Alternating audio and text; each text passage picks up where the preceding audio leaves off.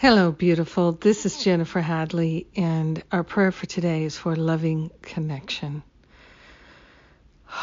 Let us deepen our connections with our brothers and sisters, our mothers and fathers, our daughters and sons, and all the beings around us, our friends, our soulmates, our mighty companions and have only loving connections. We're partnering up with the higher Holy Spirit self hand on our heart. We wholeheartedly say yes to this deep connection, this beautiful love of life that we are able to express in our relationships, and we're getting better and better at it.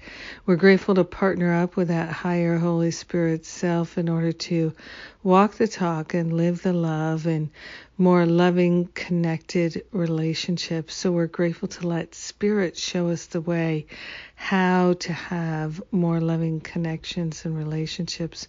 We're truly grateful and thankful that we can lay aside the grievances, the resentments, the regrets, the shame and the blame, the jealousy, anything that keeps us from being in loving relationship. We are grateful and thankful to hand over to the Holy Spirit the meanings that we've made of the past that are blocking the flow of love now. We're choosing to live a different life. We're no longer interested in living a stunted life. We're no longer interested in playing small and living small. We're no longer interested in feeling unsure. We're stepping into true mastery. We are stepping into uh, the awakened relationship that we are capable of. So we're grateful to allow ourselves to put aside our grievances and our differences and to open ourselves to more love and more compassion, more kindness, more generosity of the heart. Isn't it wonderful that we can make this choice today?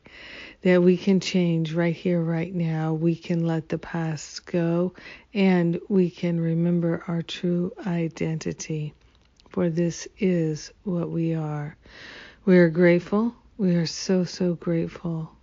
So grateful to claim a healing, claim a transformation in all of our relationships we share the benefits with every being because we are one with them. In gratitude, we let it be, and so it is.